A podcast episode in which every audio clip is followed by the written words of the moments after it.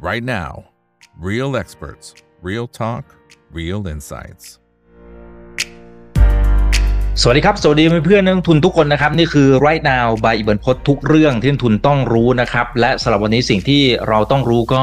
เป็นสถานการณ์ที่เกิดขึ้นนะครับ ตอนนี้ใน 2 ภูมิภาคละทางฝั่งของอิสราเอลยังคงต้องติดตามกันต่อนะครับ แต่ว่าตอนนี้ประเทศเพื่อนบ้านของเราเองเนี่ยถ้าติดตามข่าวนะแล้วก็คำเตือนจากจำปนิธานเนี่ยครับที่มารอบที่แล้วแล้วก็มีการเตือนบอกว่าเฮ้ยให้ติดตามสถานการณ์ทางฝั่งของเมียนมาให้ดี ซึ่งปรากฏว่าเกิดขึ้นจริงๆนะครับในช่วงไม่กี่วันที่ผ่านมานะครับก็มีการปะทะกันของกลุ่มกองกำลังนะครับแล้วก็ไปประทะกับทหารพม่าด้วย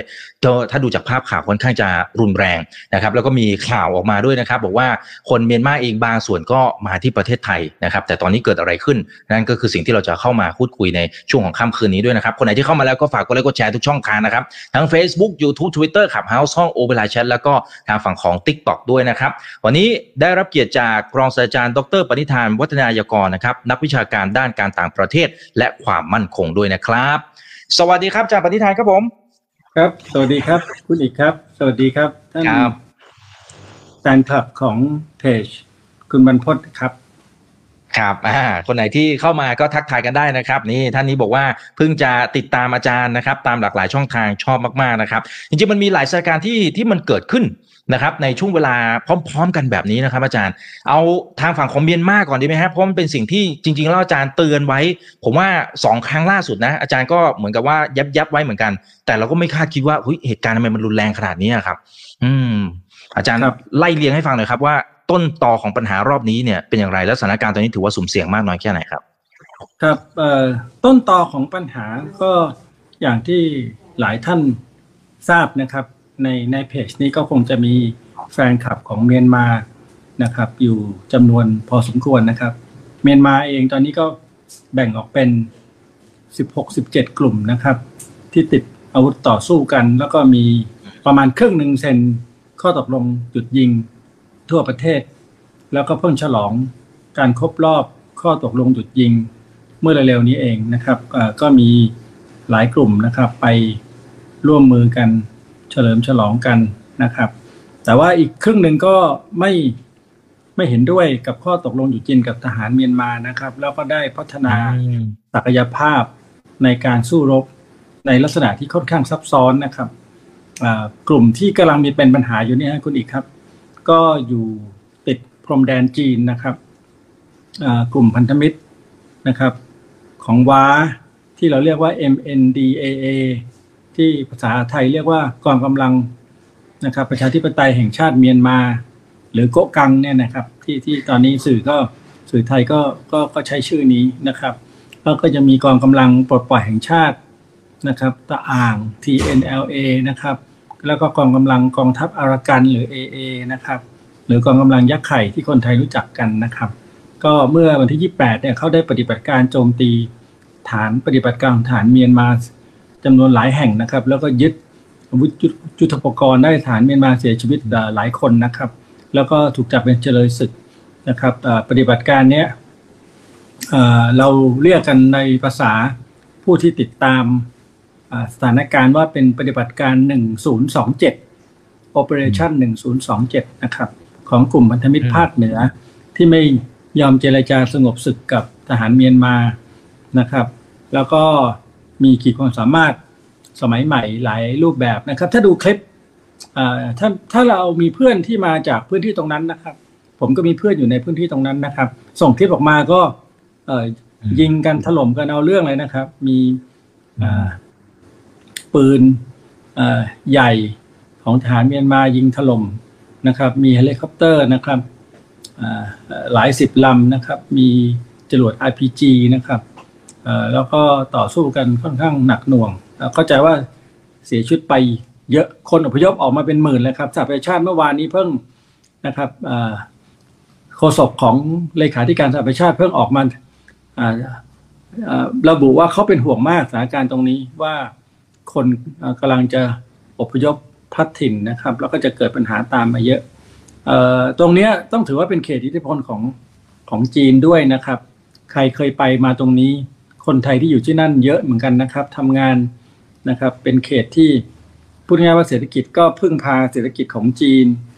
เศรษฐกิจสีเทาก็มีเยอะนะครับกระบวนการค้ามนุษย์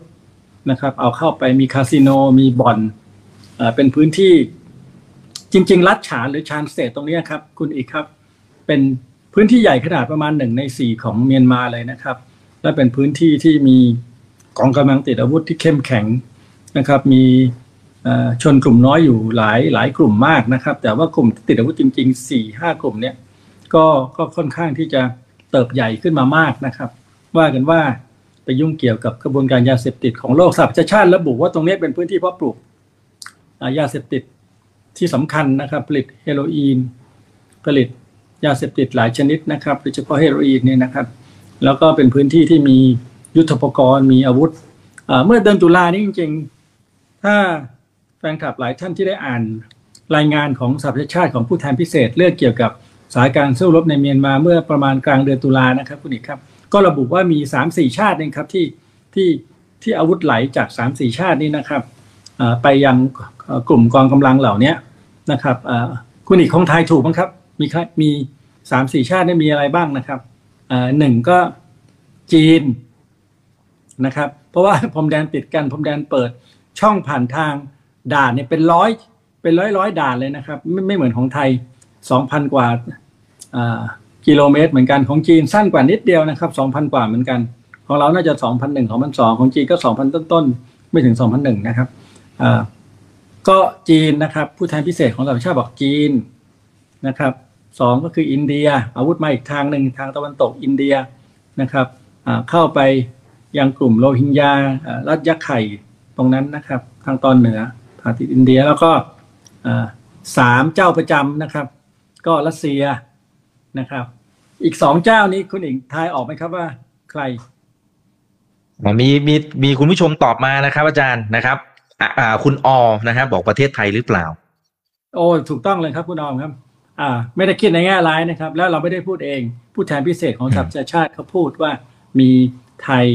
นะครับ ไม่รู้จะเล็ดรอดยังไงขอให้ช่วยกันดูด้วยในรายงานฉบับนั้น และสุดท้ายก็เป็นประเทศที่เราอ่ายกเป็นตัวอย่างบ่อยๆนะครับ ขนาดเล็กร่ำรวยมหาศาลนะครับในอาเซียนนี้ก็พอนึกออกนะครับ มีแฟนคลับของไทยเข้ามาแล้ว อ่า แววแววว่า อ่าส่งอาวุธขายอาวุธให้กับอิสราเอลด้วยนะครับอ่า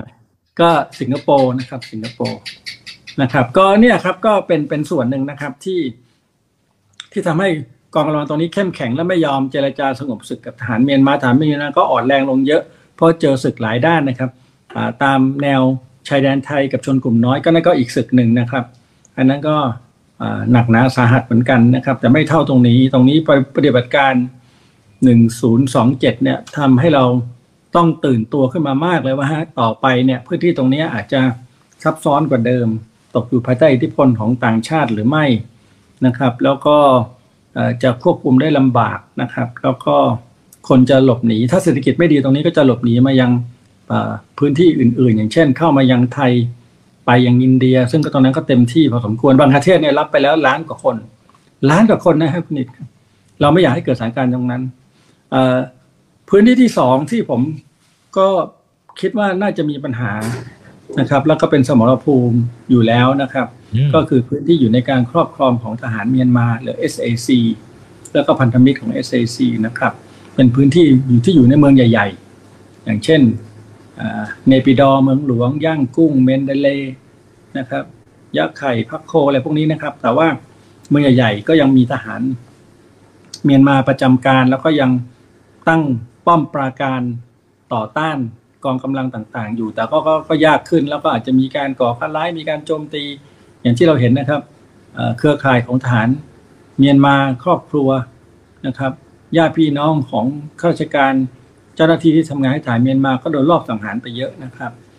จากกองกำลังของหลายฝ่าย โดยเฉพาะจากฝ่ายที่ 3 คือกลุ่มกองกำลัง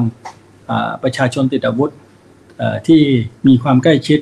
หรือว่าอาจจะเป็นเนื้อเดียวกับกลุ่มประชาธิปไตยขององซานซูจีหรือ NUG ซึ่งตอนหลังนี่ก็พูดง่ายๆว่าลบเก่งขึ้นเยอะนะครับ ว่ากันว่าได้รับการสนับสนุนจากตะวันตก ยุทธปกรณ์ต่างๆ เงินนะครับ รัฐสภาของสหรัฐก็มาอนุมัติเงินช่วยเหลือ แล้วก็อาจจะเล็ดลอดมาตรงนี้นะครับจำนวนก็เยอะขึ้นเยอะนะครับ ตรงนี้ก็เป็นสามพื้นที่ที่ผมไปนำเสนอในในสำนักงานเลขาธิการอาเซียนเมื่อปลายสัปดาห์ที่แล้วนี่เองนะครับเขาก็เชิญผมไปพูดนะครับร่วมกับผู้เชี่ยวชาญอื่นๆแต่คนไทยก็มีผมคนเดียวนะครับ อยู่ใน Facebook ผมนะครับ คุณอีกก็คงจะเห็นบ้างแล้วมีรัฐมนตรี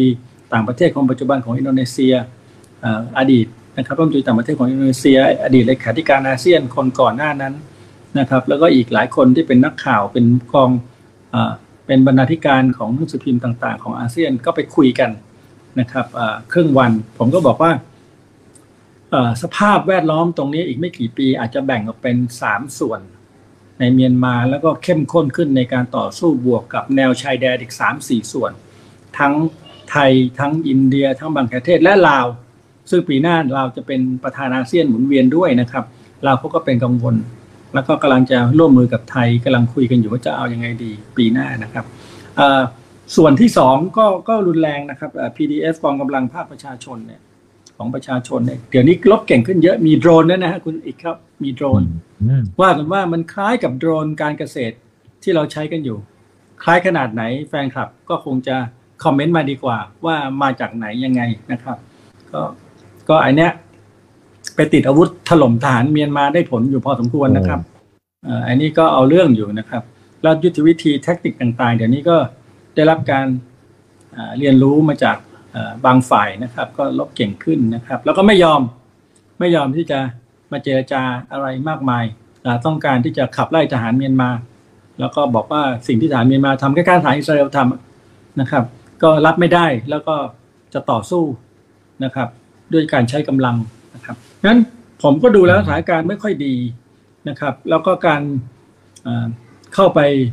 พยายามที่จะเสนอข้อตกลงหยุดยิง แล้วก็ช่วยเหลือทางด้านมนุษยธรรมของอาเซียน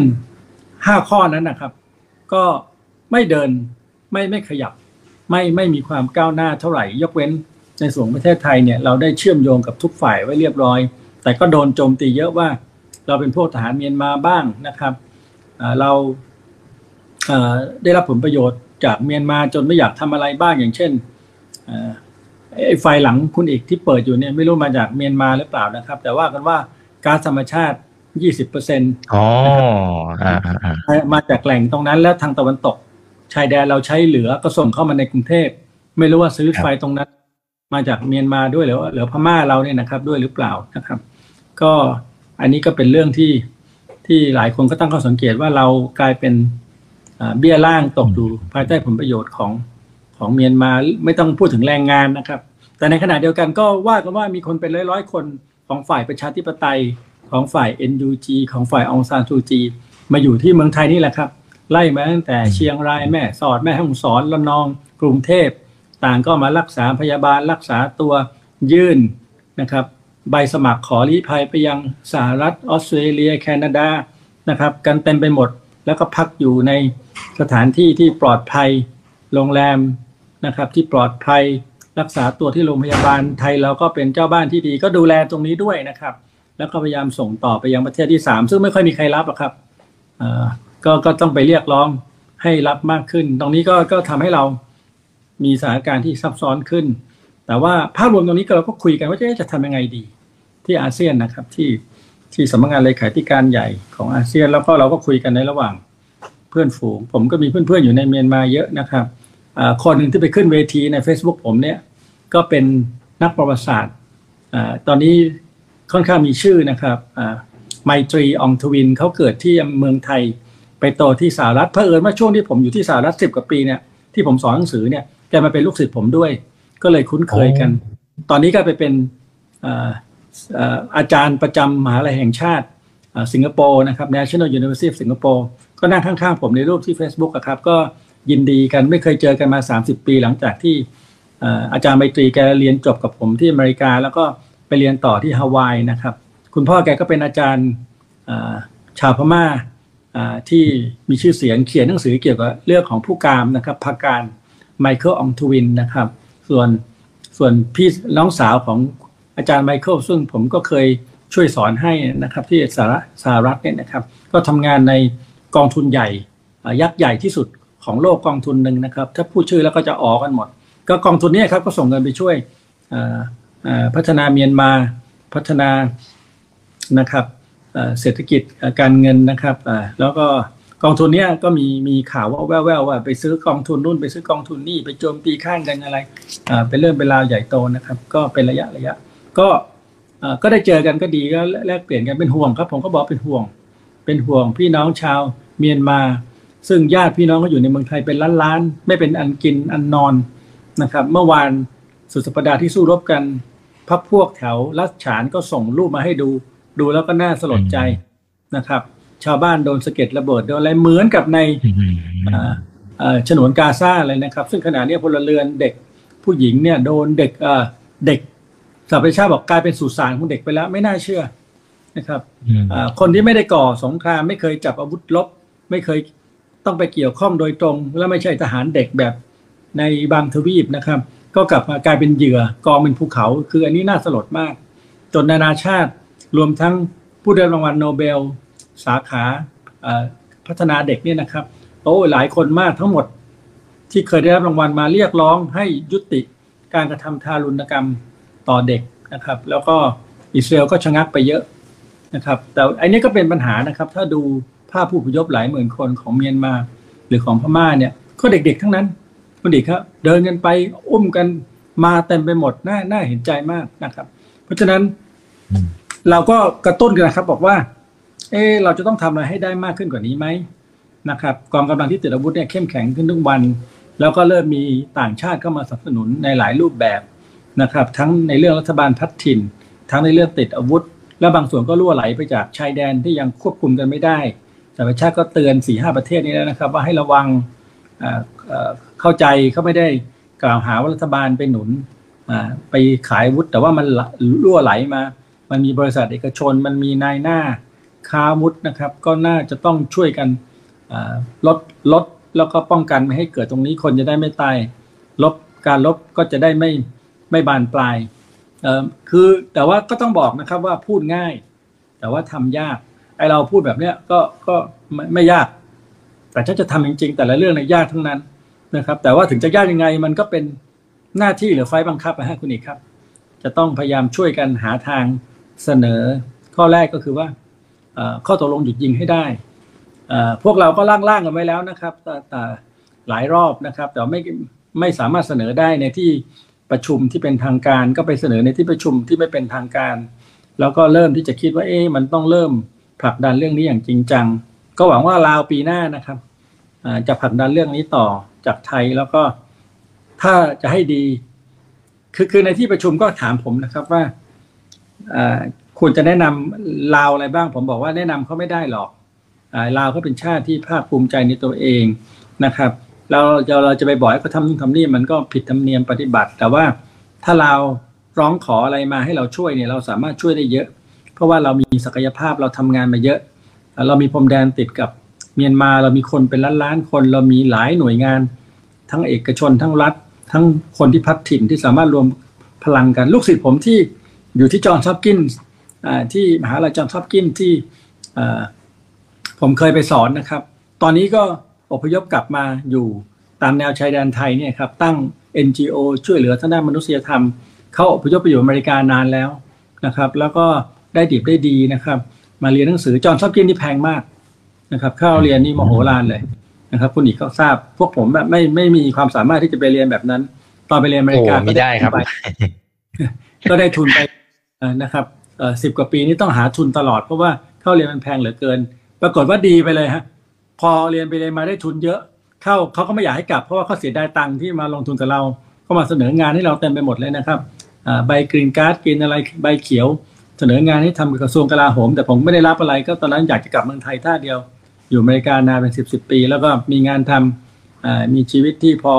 พอสมควรแต่ว่าก็รู้สึกว่ามันไม่ค่อยจะช่วยอะไรใครมันก็สบายแต่ตัวนะครับ ก็เลยกลับมาแล้วก็กลับไปคิดดูว่าอ๋อทำไมเขา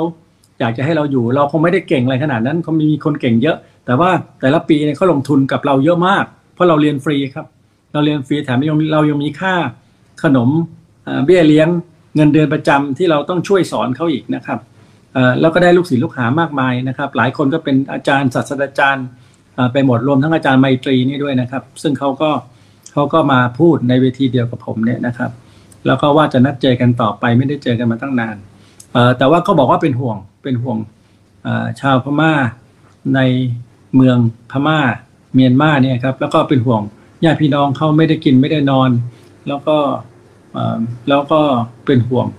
นะครับ ผลกระทบ แล้วก็เป็นห่วงมากกว่านั้นอีกเป็นห่วงว่าเขตอิทธิพลสามเขตเนี่ยต่อไปมันจะยิ่งยุ่ง คนอาจจะไหลไปอยู่ในเขตอิทธิพลที่มีเศรษฐกิจที่เจริญรุ่งเรืองของจีน นะครับ แล้วก็ชอบคอมมิวนิสต์จีนก็ไม่ได้ว่าอะไร แต่ว่ามันก็จะขัดแย้งกับกลุ่มที่อยู่ในเขตอิทธิพลของ PDF ซึ่งอยู่ได้รับการสนับสนุนจากตะวันตกจะเป็นประชาธิปไตยก็จะมีสองพม่า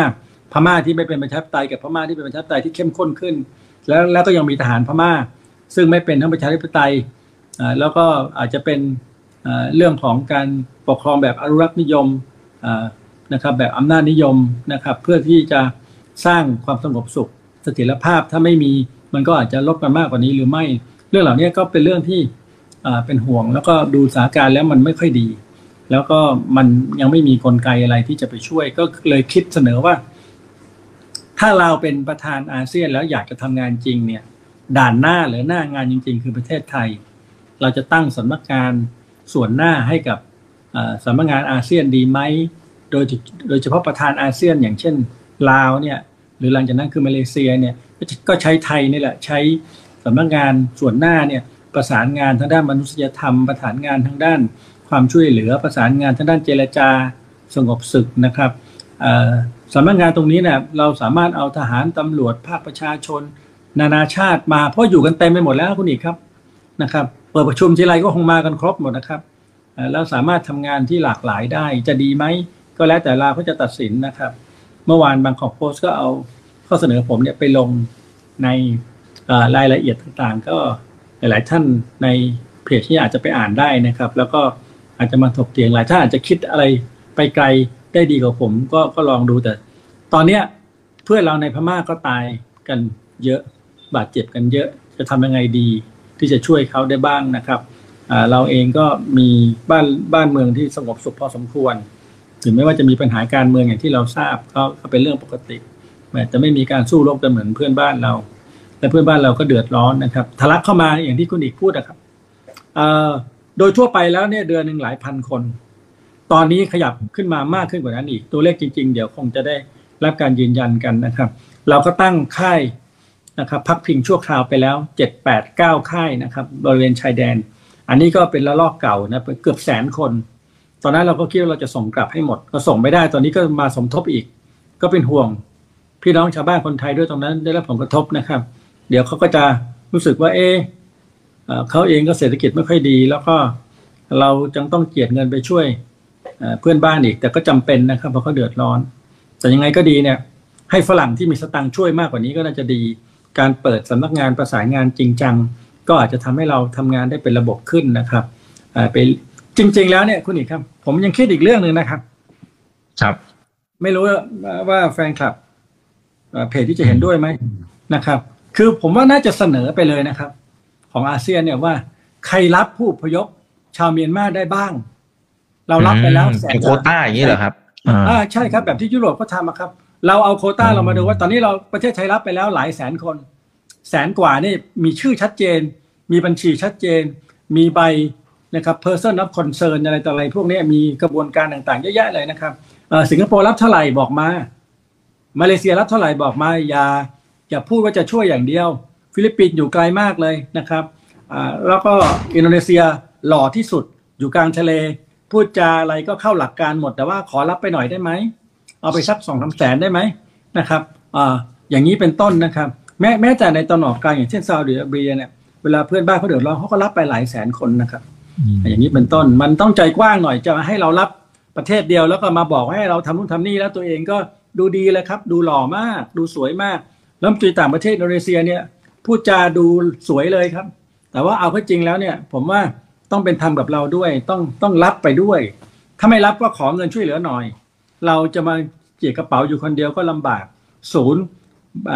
ช่วยเหลือทางด้านมนุษยธรรมบรรเทาภัยพิบัติ R5 Center เนี่ยอยู่ที่สิงคโปร์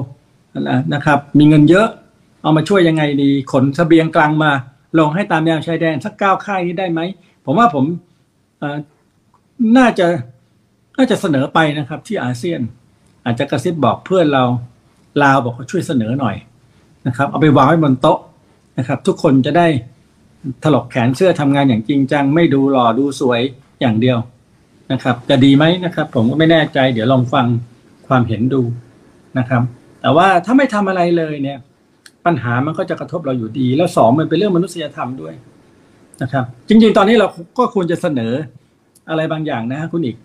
ที่ตะวันออกกลางไปเลยนะครับ อย่างเช่นว่าเราจะเสนอความช่วยเหลืออย่างที่เราเคยทำในการฟื้นฟูตีมอร์ลบก็ลบกันไป ยังไม่หยุดก็ไม่รู้จะว่าไงนะครับ เราก็กดดันกันอยู่ แต่ว่าเราเสนอว่าเออหลังจากนี้แล้วเราจะช่วยดีไหมนะครับ เราจะช่วยฟื้นฟูประเทศเขา แต่อาจจะมีคนมากระซิบบอกผมอย่างที่เคยกระซิบบอกว่า ตอนนั้นที่เราส่งทหารไปตีมอร์ผมก็อยู่ในคณะทำงานนะครับของรัฐมนตรีกลาโหม ก็มีคนมากระซิบบอกว่าอาจารย์อาจารย์ บ้านอาจารย์สามจังหวัดชายแดนภาคใต้ยังไม่สงบเลย อาจารย์กลับไปช่วยเหลือบ้านอาจารย์ก่อนดีไหมนะครับป่านี้ก็ยังไม่สงบเลยนะครับ อันนั้นก็จริงส่วนหนึ่งนะครับ แต่เราก็คงต้องทำหลายๆอย่างพร้อมๆกันไป ภาคใต้ก็ดีขึ้นเยอะ แต่ในหลายส่วนก็ยังมีปัญหานะครับเดี๋ยวนี้มี ร้านมีรวงมีคนคืนถิ่น คนรุ่นใหม่หนุ่มสาวก็ไปทำงานเยอะนะครับ แล้วไปพัฒนาพื้นที่ก็น่าสนใจ การเมืองก็หลากหลายขึ้นนะครับก็ก็ดีขึ้นแต่บางส่วนก็ยังสุดโต่งมากขึ้นด้วยซ้ำและยังรุนแรง แต่ทั้งหมดเหล่านี้เป็นสถานการณ์รอบตัวเราทั้งนั้นนะครับ แล้วก็บีบบีบรัดเรา ตอนนี้ก็ภาวนาเดียวคุณอีกครับว่าอย่าเกิดเรื่องขึ้นในทะเลจีนใต้ อย่าเกิดเรื่องขึ้นในคาบสมุทรเกาหลี เห็นว่าเกาหลีพยายามเกาหลีเหนือพยายามระดม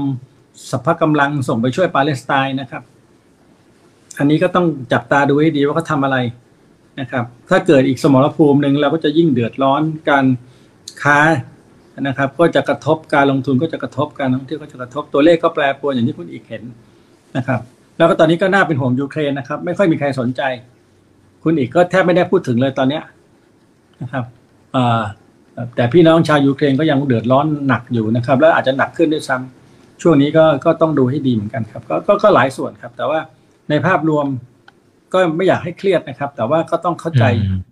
ว่าอะไรเกิดขึ้นยกตัวอย่างเช่นเมื่อวานมีรายงานข่าวเยอะเลยนะครับ ผมก็เลยต้องอช่วยกันโพสต์ว่าไอไอการที่สหรัฐอเมริกาส่งเรือรบว่าโทษเรือดำน้ำนะครับ พลังงานนิวเคลียร์เนี่ย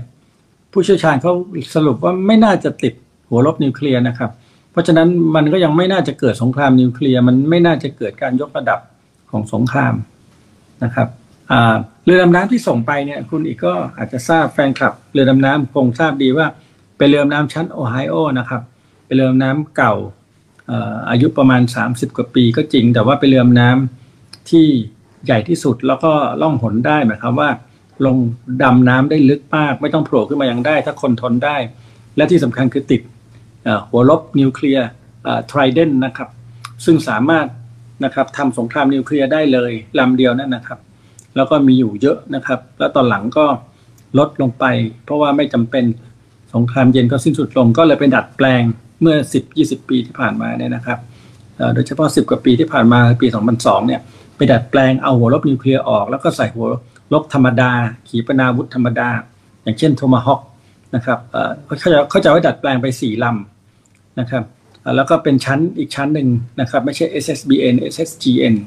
นะครับ เพื่อที่จะมาใช้แบบนี้เลยครับ ใช้ติดหัวลบ แล้วหัวลบที่ติดเนี่ยนะครับ มากกว่าเรือลบบนผิวน้ำอีกลำหนึ่งนะครับเพราะฉะนั้นก็มีศักยภาพสูงเลย แล้วก็ยังสามารถบรรทุกหน่วยลบพิเศษได้ อุปกรณ์เรือ เพื่อลบนะครับ ช่วยลบได้การส่งเข้าไปก็ก็ก็เพื่อที่จะหนุนกองกำลังที่เข้าไปแล้ว เพื่อตรึงกำลังไม่ให้หลายส่วนโจมตีอิสราเอลตลบหลัง เวลาอิสราเอลกำลังจะเข้าไปนะครับ เดินเท้าเข้าไปทหารลาบบุกเข้าไปรถถังบุกเข้าไปที่กาซาซิตี้แล้วก็ที่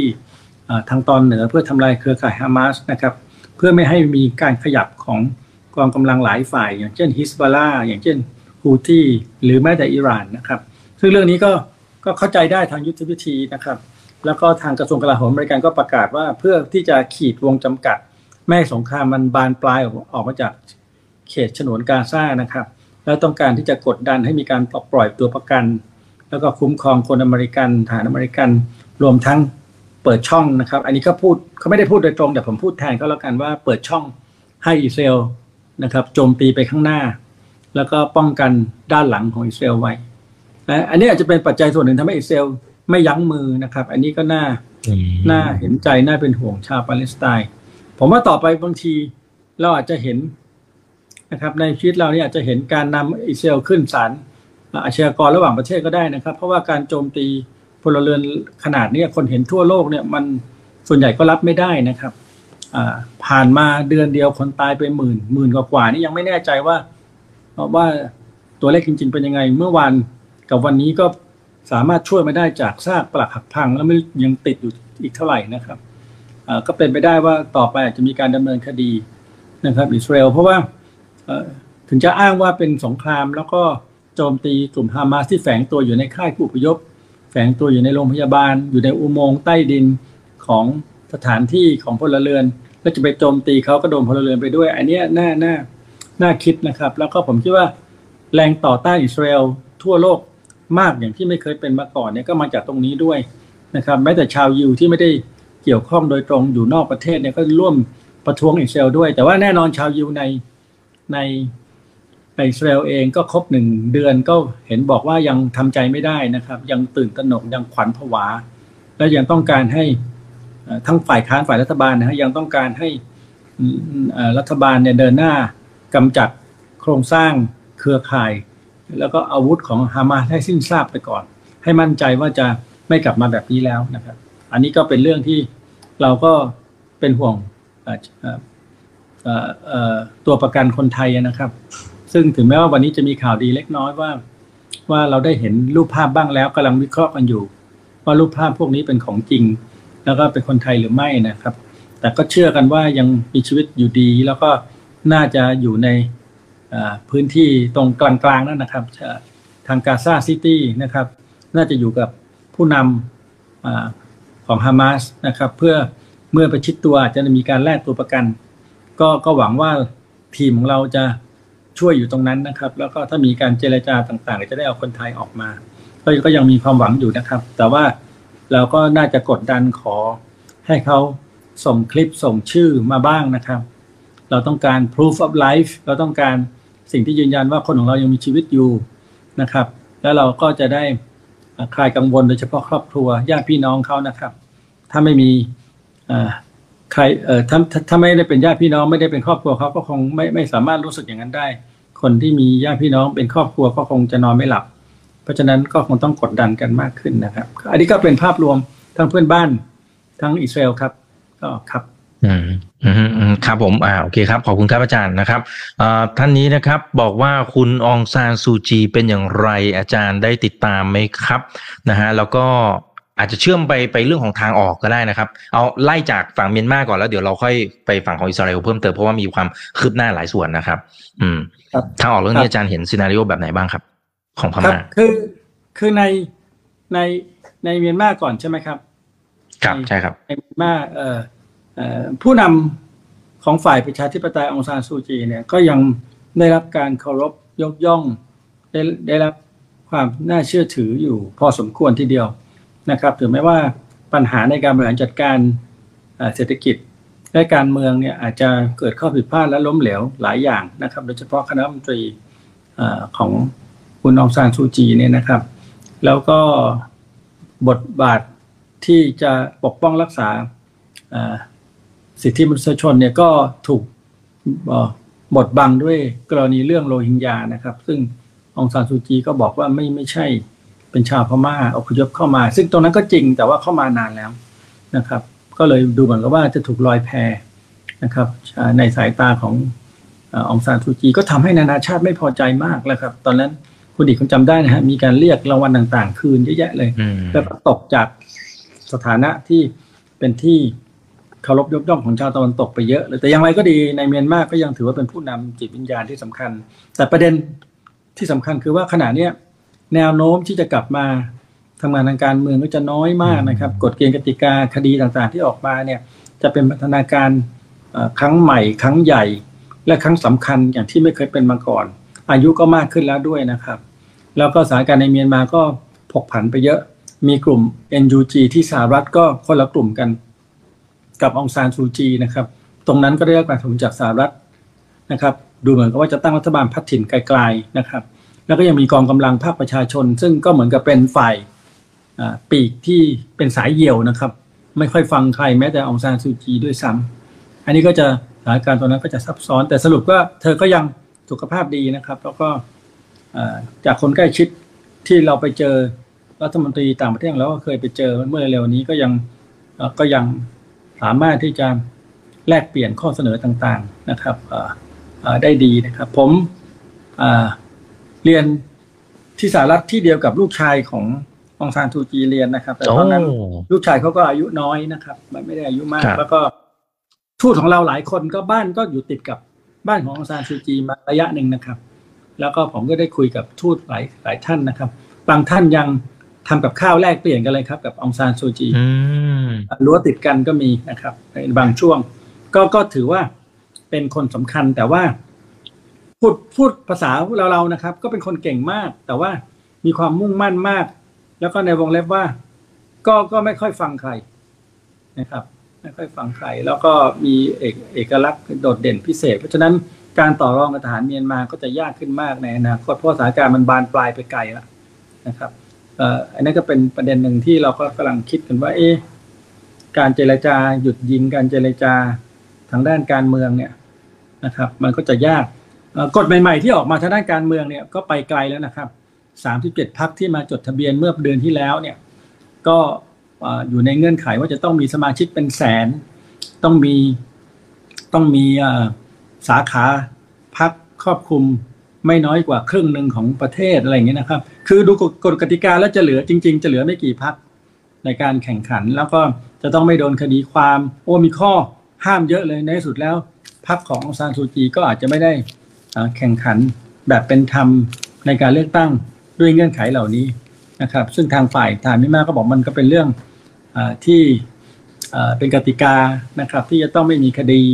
แต่ว่าบางฝ่ายก็บอกคดีเนี่ยก็ถูก กำหนดโดยทหารเมียนมา ก็อันนี้ก็เป็นเรื่องภายในเขานะครับ เราก็ไม่อยากพูดมากหรือวิพากษ์วิจารณ์แต่ว่า เราก็เฝ้าดูด้วยความเป็นห่วง ถ้าเลือกตั้งเร็วมันก็ความชอบธรรมมันก็อาจจะน้อย เลือกตั้งช้าเกินไปมันก็อาจจะไม่ดีนะครับ และเลือกตั้งที่ไม่เปิดกว้าง ไม่โปร่งใสมันก็คงไม่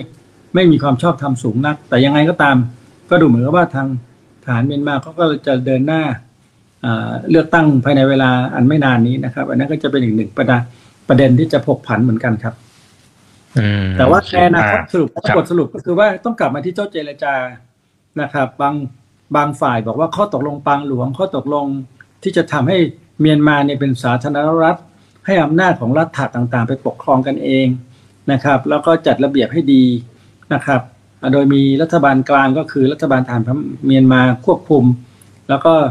แล้วก็สนับสนุนอยู่ อันเนี้ยมันมันไม่ง่ายครับคุณอีกครับ รัฐบาลกลางที่ควบคุมได้ดีต้องมีสตังค์นะครับ รัฐบาลกลางของอเมริกันเนี่ย ก็มีสตังค์มีกองกำลังที่เข้มแข็งตอนนี้ฐานเมียนมาไม่มีทั้งสองอย่างเมื่อเป็นรัฐรัฐรัฐบาลกลางที่อ่อนแอก็อาจจะเกิดสงครามกลางเมือง ระหว่างรัฐนู้นกับรัฐนี้มันก็จะดูวุ่นวายไปอีกนะครับ แต่ขณะเดียวกันเขาก็บอกเขาอยู่อย่างนี้ไม่ได้นะครับ ภายใต้เอ่อการควบคุมของฐานเมียนมาแบบเนี้ยเอ่อก็จะอยู่ไม่ได้แล้วนะครับ เพราะว่ามันแล้วก็ไม่จำเป็นต้องอยู่ด้วยเพราะเขามีวิธีการในการต่อสู้ เพราะฉะนั้นเราก็หวังว่าข้อตกลง สงบศึกทั่วประเทศ จะได้รับการยอมรับมากขึ้นนะครับ และที่สำคัญข้อตกลงระหว่าง ข้อตกลงหยุดยิงระหว่างฐานเมียนมากับกับกองกำลังประชาชนถ้าทำได้มันก็จะมันก็จะยุติการสู้รบที่รุนแรงไปได้เยอะ และในสุดแล้วก็ต้องไปถึงสูตรการแบ่งปันอำนาจร่วมกัน การจัดตั้งระบบการเมืองการปกครองใหม่โอ้แต่ละเรื่องยากมากเลย คุณอีกครับ เปิดตำราไม่ทันเลยครับ ไม่แล้วไม่มีตำราไหนจะเปิดได้ด้วยซ้ำเพราะเป็นประเทศที่พิเศษ นะครับก็ต้องตกลงกันเอง เราจะไปคิดให้เขาก็ไม่ได้นะครับ มันเป็นประเทศของเขา แต่เราก็พูดถึงของเราว่า เอ๊ะมันจะควรจะเป็นยังไงนะครับ และในที่สุดเราก็ต้องให้กำลังใจเขาจัดระบบชายแดนให้ดีรองรับคนที่หนีตายหนีการสู้รบมาแล้วก็พยายามส่งกลับส่งคืน ส่งไปประเทศที่สามตามโคต้าที่เราพูดกันเมื่อกี้นะครับ ไม่ไม่ให้มันเป็นภาระกับคนไทย แต่ว่าสรุปสุดท้ายก็คือว่า พื้นที่ตรงนี้กำลังจะกลายเป็นสงครามตัวแทนมากขึ้นและจะแบ่งกันเป็นสามฝ่าย แล้วอาเซียนก็จะแตกกันเป็นสามฝ่ายแบบนั้น ถ้าไม่ระวังครับ ผมก็พยายามเตือนที่ประชุมอาเซียนไปนะครับก็ก็ไม่รู้ว่าเขาจะคิดยังไงนะครับ แต่เราก็มองแบบนี้ครับคุณอีกครับอ่าครับ โอเคนะครับ จริงๆตอบคาถามอีกท่านหนึ่งพอดีนะครับเขาบอกว่ามีโอกาสเกิดกลายเป็นสงครามตัวแทนหรือไม่นะครับอาจารย์ก็เตือนแล้วนะครับ โอเคงั้นเดี๋ยวขอไปดูทางมันก็เป็นแบบไกลๆแต่ยังเข้มข้น แต่ระวังอย่าให้มันเข้มข้นเท่านั้นเองครับ อืมอืมครับ อ่าโอเคนะครับท่านนี้นะครับบอกว่าอยากให้อาจารย์อัปเดตทางฝั่งของอิสราเอลบ้างนะครับ ที่ตอนนี้เขาเหมือนแบ่งเป็นโซนเหนือนะครับกับโซนใต้ อันนี้มันจะละไม้คล้ายคลึงกับช่วงที่เวียดนามเหนือเวียดนามใต้เกาหลีเหนือเกาหลีใต้ อะไรทำนองนั้นไหมครับ ยุทธวิธีมันประมาณนั้นไหมครับเออมันต่างกันยังไงจ๊ะต้องต้องขออภัยที่พูดผสมกันไปกันมา เพราะว่าการบ้านที่คุณอิดสั่งให้ผมพูดก็เป็นเรื่องเมียนมา โอ้ครับครับมีมีได้สั่งครับอาจารย์ขอมาขอความรู้ครับ ตอนนี้แฟนคลับบอกว่าให้เรื่องอิสราเอลต้องขออนุญาตคุณอีกก่อนนะครับ คือตอนนี้กำลังอยู่ในสถานการณ์ที่คับขันมากขึ้นเยอะเลยนะครับฉนวนกาซาโดนตัดเป็นสองส่วนทางการทหารไปแล้วนะครับ มีกองกำลังของอิสราเอลทั้งทางบกทางทะเลทางอากาศเนี่ยไล่รอบอยู่นะครับ กันคนจำนวนมาก ลงมาทางตอนใต้นะครับ เพื่อที่จะให้ออกจากพื้นที่สู้รบทางตอนกลางและตอนเหนือ แต่มันทำได้ไม่หมดนะครับ ที่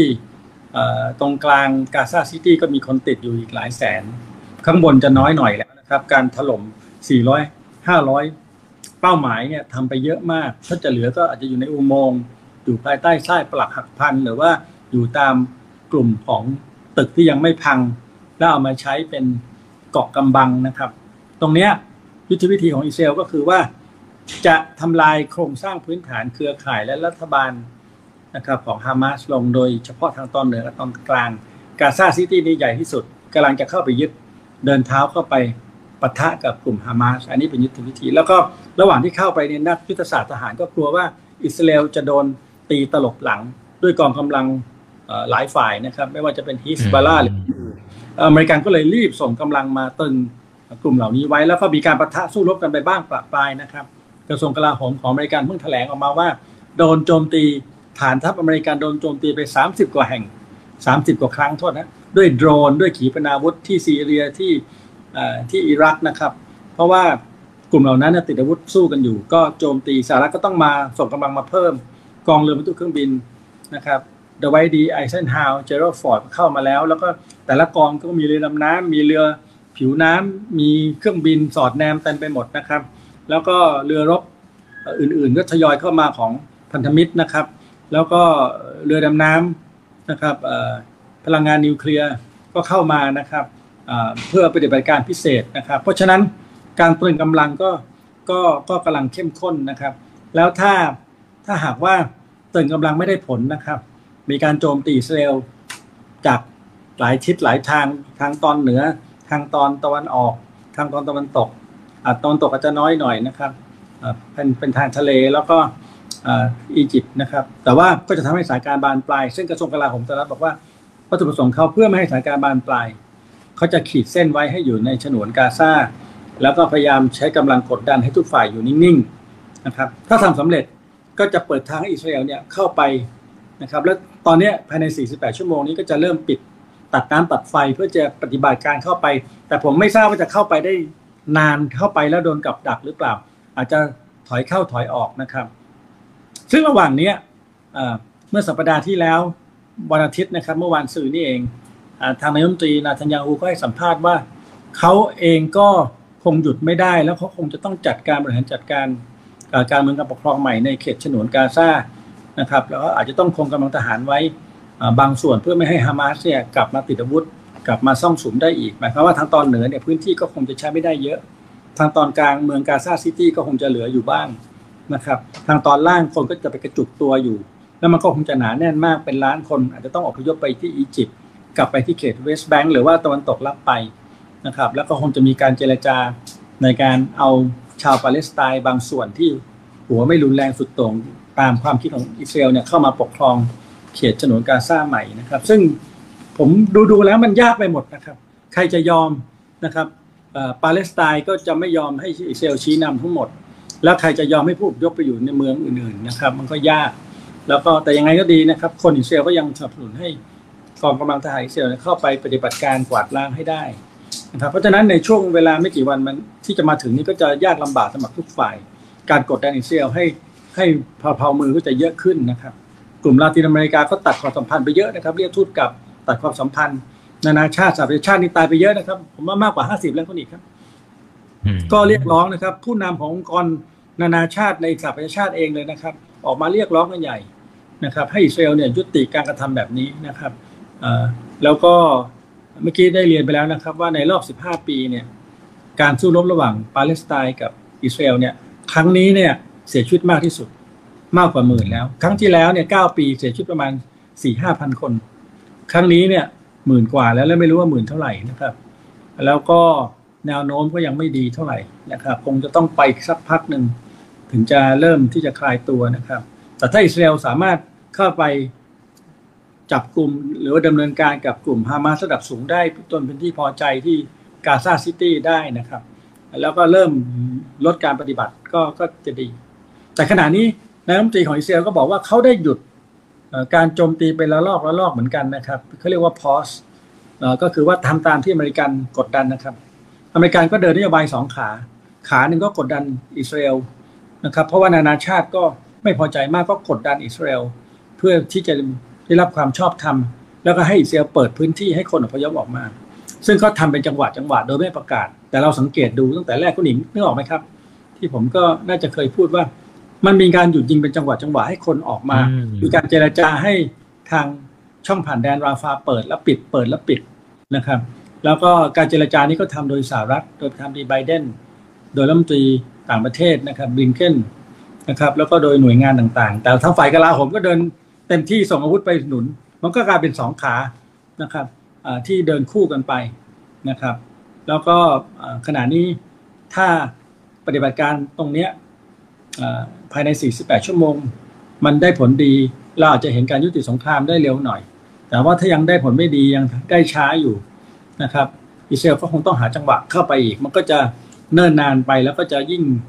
เสียหายกับพลเรือนมากขึ้นนะครับ อันนี้เป็นสถานการณ์ล่าสุดนะครับผมก็กินใจอ่านดูนะครับนักเขียนรางวัลโนเบล เพื่อเด็กหลายคนนะครับออกมา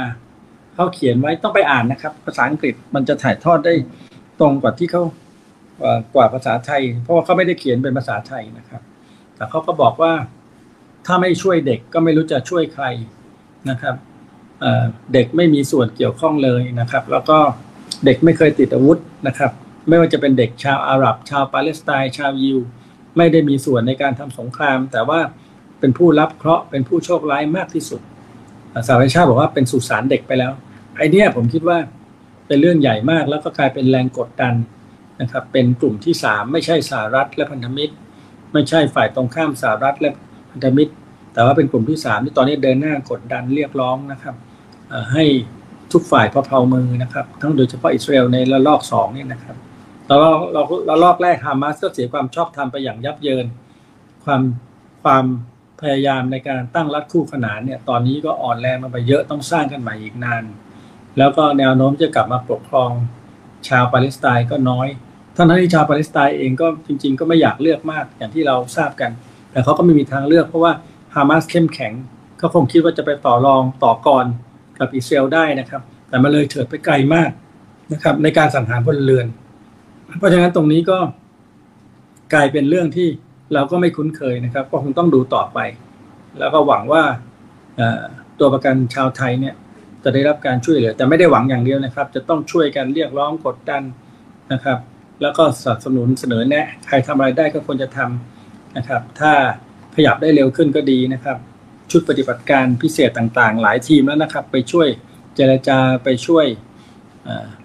ต่อรองนะครับ ต่อไปนี้ก็น่าจะต้องเดินทางไปเตรียมตัวรับคนไทยที่เป็นตัวประกันกลับมาหรือว่าเขาช่วยเหลือเขา มันมีกรณีหนึ่งคุณเอกนึกนึกออกไหมครับ ที่ช่องแคบราฟาเนี่ย การเจรจานะครับสำเร็จให้ข้ามพรมแดนมา แต่ปรากฏว่าแม่ข้ามไม่ได้ เพราะแม่เนี่ยถือสัญชาติเดิม แต่ว่าเป็นพลเมืองถาวรของอเมริกัน แต่ลูกเนี่ยเป็นสัญชาติอเมริกันตัวเล็กสองคนสามีเนี่ยเป็นชาวปาเลสไตน์ซึ่งน่าจะได้สัญชาติแล้วอยู่ที่อเมริการอรับอยู่ แม่แม่ผ่านไม่ได้ เพราะว่าเอกสารเนี่ยมันมันไม่ได้ครอบคลุมถึง ผู้ที่ได้รับสถานะอยู่ถาวร แต่ไม่ได้เป็นสัญชาติอเมริกัน แม่ก็เลยตัดสินใจเอาลูกคืน แล้วก็เอากลับไปที่ฉนวนกาซาปั่นตัวเลยครับ อันนี้ปั่นป่วน ถ้าเรามีทีมพิเศษคอยช่วยเหลือตรงนั้น ถ้าสหรัฐอเมริกามีทีมพิเศษอาจจะช่วยได้ แต่ว่าอย่างว่านะครับมหาอำนาจยังไม่มีอะไรเราพูดง่าย แต่ว่าทุกประเทศก็ต้องช่วยกันช่วยเหลือพลเมืองของตัวเอง เพราะมันจะมีสายการแบบนี้ที่ไม่ไม่นึกไม่ฝันเข้ามานะครับ เออจริง ๆ หลายคนบอกว่า แม่น่าจะกัดฟันส่งลูกไปที่ปลอดภัยก่อน แล้วตัวเองกลับไปที่ฉนวนกาซาแต่ว่าเขาตัดสินใจแล้วว่าเขาไม่แยกแม่ลูกกันนะครับ เป็น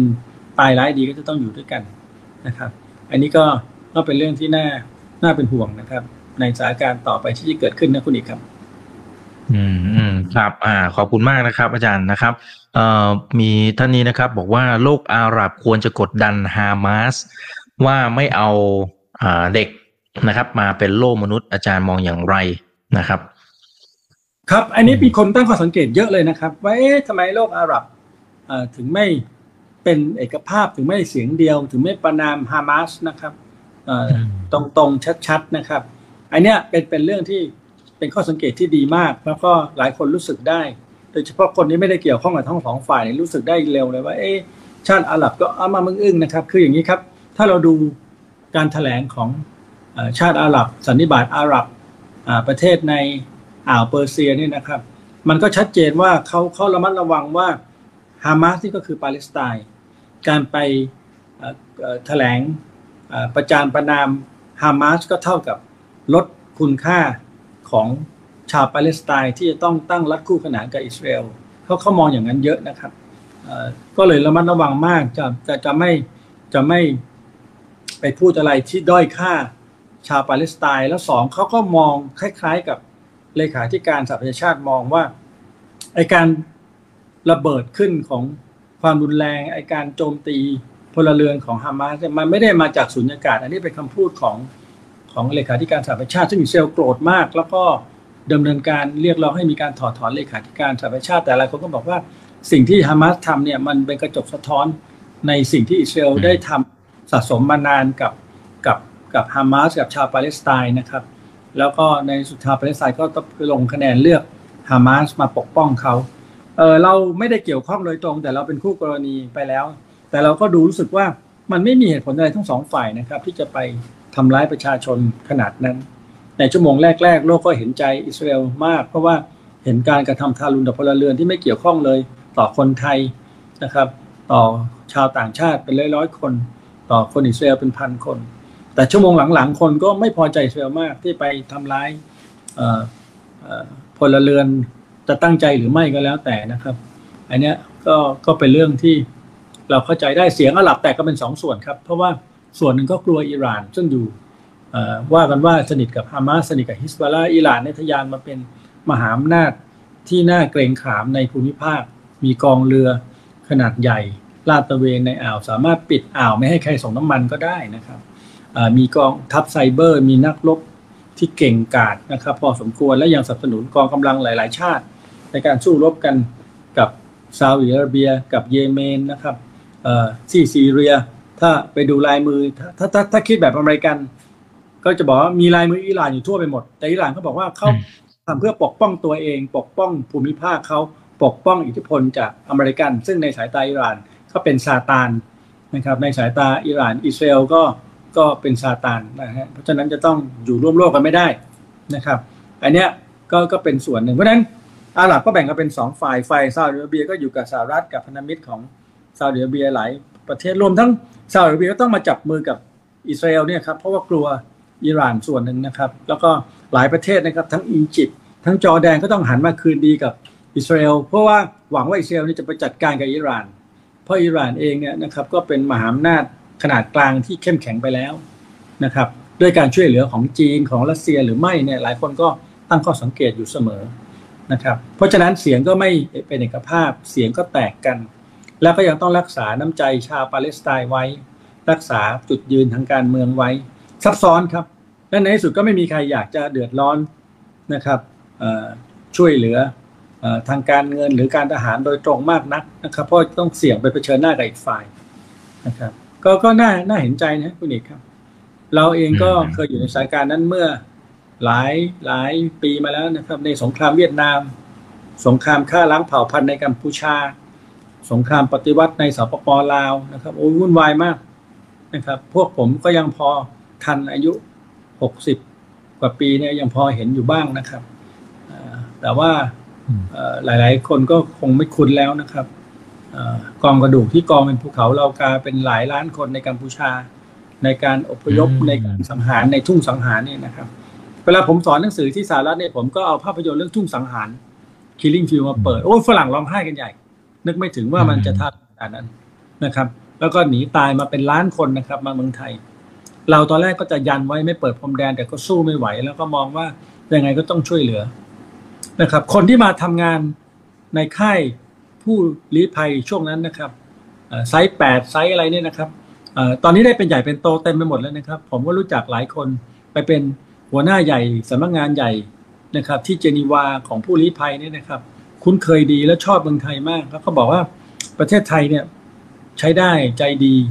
แล้วก็กล้าที่จะเปิดพรมแดนรับคนมาเป็นล้าน ตอนนั้นเราก็หนักหนาสาหัสมากนะครับ แล้วก็กว่าจะคืนถิ่น กว่าจะอพยพกลับไปเนี่ยใช้เวลาเป็นชั่วอายุคน